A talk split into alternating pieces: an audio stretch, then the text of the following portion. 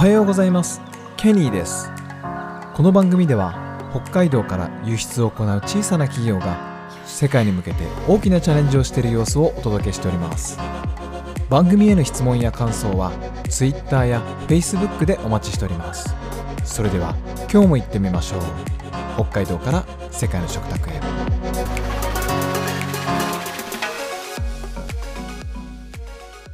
はい、えー今日はですねあ今週はドメインエキスパートということで、えー業界の専門家に求められるものというお話をしております。今日は魚介卸売魚介類卸売業の、えー次の一手というテーマでお話ししたいと思います。はい、今週火曜日にですね、えー魚介類卸売業に求められるものということで、えーまあ、大きく分けて卸売業者と仲卸業者があるよとか、え食品の流通経路があの変化してきてきてますよと。えあとコロナ、コロナ禍でですね、非対面方式の販売ということも考えなければいけなくなったっていう、えートレンドだ、トレンドだったり、えーこの業界がさらされている課題ですね、について、えーご紹介をしてみました。はい。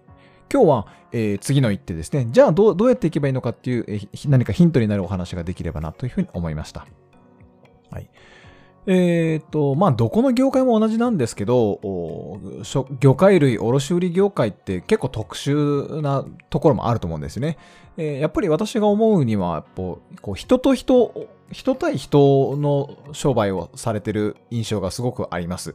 えーなので、本当に取引先との信頼関係の構築っていうのは、あの非常に他の業界に比べてあの優先順位が高いのかなと思います。はい。えーまあ、取引先との良好な関係を築くためには、えー品質やサービス面とかのあの約束を守るとかですね、えーこまめにコミュニケーションを取るということは非常に大事なんでしょうけど、えっと、なので、あの、この業界にいる方々って電話で喋ることが非常に多いですね。え未だにガラケー使って、私もガラケー、ガラケー持ってますよ。はい。ガラケーで通話をすることがなんか多かったり、電話で話したりすることが非常に多いですね。すごくあの効率が悪いなとか無駄だなって思ってた時期が私もあるんですけど、えっと、コミュニケーションという観点でいくと、えっと、テキスト、文字情報で伝わることと、えー人の言葉で伝わることっていうのはやっぱ種類があるので、えちゃんとそこを使い分けられるかどうかっていうのが、今後のこの魚介類卸、魚介類卸売業に携わる人に重要なポイントかなというふうに思います。はい。で、あとは、えーまあ、これまであまり、まあ、その食の安全性とかね、環境問題に配慮するみたいなことは、前から言われてることなので、皆さん取り組みされてると思いますけど、まあ、あの、最新のというか最近ので言うと、やっぱ IT 技術技術の活用とかっていうのは、えー積極的にやっていかなきゃいけないのかなっていうふうに思います。はい、無駄をなくすとかですね、えー競争力を高めるために、えー IT 技術を活用した業務効率化を行うですね。まあ、こういったところは、えバックオフィスの改善とかですね、非常に盛り上がってるところ、自動化だったりしますので、ぜひ活用して、いければなと思います。はい。で、加えて、まあ、マーケティング能力っていうのも求められるので、えー商品の価値を最大化するための戦略を立てる。まあ、今だとデジタルマーケティングとかでよく聞きますけど、そういったものがどういうことをやってるのかっていうですね、えーのを取り入れて競合他社と差別化するっていうことが必要だと思います。はい。えーそして最大の、最大の次の一手なんですけど、働き方、働き方改革だと思っています、私は。えーそれはなぜかというと、やっぱおろ魚介類卸売業ってその市場とか漁港とかのその早朝の取引とか競りとかっていうのがあるので、えっと、従業員の働き方も結構特徴的なんですよね。早朝出勤とか長時間の残業っていうことはザラにあります。はい。なので、それを改善していくっていうことが、えー強みになっていくんじゃないのかなっていうのは、で、なおかつできることなんじゃないのかなって非常に思いますね。はい。まあ、例えばそのシフト制度を導入してですね、えー早朝出勤が本当に必要な、えー業務と別に、えっと、競りとか現場に行かなくても、えーできる仕事っていうのは必ずあるはずなんで、そこをちゃんと切り分けをして、えシフト制度を導入して従業員の負担を減らすと。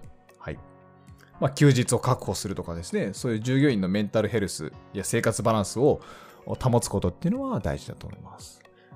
まあ、それをやるために、まあ、業務の整理をして、見える化をして、え業務効率化を行うっていうのは基本中の基本だと思います。はい。えっ、と、特にそのね、パソコンが得意な人を採用しなきゃいけないとか、そういう話では決してないと思いますよ。はい。IT が IT に長けた人を外部から採用するとか、そういう話ではないと思います。はいで、えっと、ね、研修とか教育の充実をして、えー、従業員でもできることから始める。えっと、まあ、アプリを作ったりとか、そういうことはちょっと難しいかもしれません。ノーコード、ローコード開発をするっていうのは難しいかもしれませんけど、えっと、できることから、あと他社がやった事例とかを学びながら、あ、これだったらできそうだねとか、そういったところは今、えー、リスキリングとかですね、学び直しとかというところで、どうやればいいのかっていうのはだんだんあの言語化されてきたので、えっと、感覚ではなく、誰でも企業に取り入れられる手法として紹介されていることがだんだん増えてきましたよ。はい。なので、そういうリスキリングだったり、DX、まあ、いわゆる DX ってですね、えー、流行り言葉です。はい。DX がその魚介類卸売業にどうあの関わってくるのかっていうのは、えー、ご紹介、ご紹介っていうかね、弊社もお手伝いできることがありますので、えーまあ、弊社自身もね、やってきたところが、まあ、魚介類卸売業の何パーセントかをかじって、かじっていながら自分たちでやってきたことっていうのがありますので、それは発信していきたいと思いますし、まあ、今でもね、あの、発信してきました。はい。これを横展、今横展開するというか、いろんな人が使えるようになればいいのになって思いはあのずっとあります。はい。えー、と、今だに本当に全部電話と紙と、紙と伝票とファックスと手書きの請求書とかって、未だに全然あの、あれ、そういう業界ですからね。はい。えー、もっとたくさんできることはあると思います。はい。中にはね、なんか QR コードを使ってスマホであの荷物をなんか分配したりとかってやってる人たちもあのいるんですよ。それがこう行き渡ってないだけであって、その情報格差ってあると思います。はい。なので今後は、えー、働き方改革っていうのを次の一手かなっていうふうには思っています。はい。今日はどうもありがとうございました。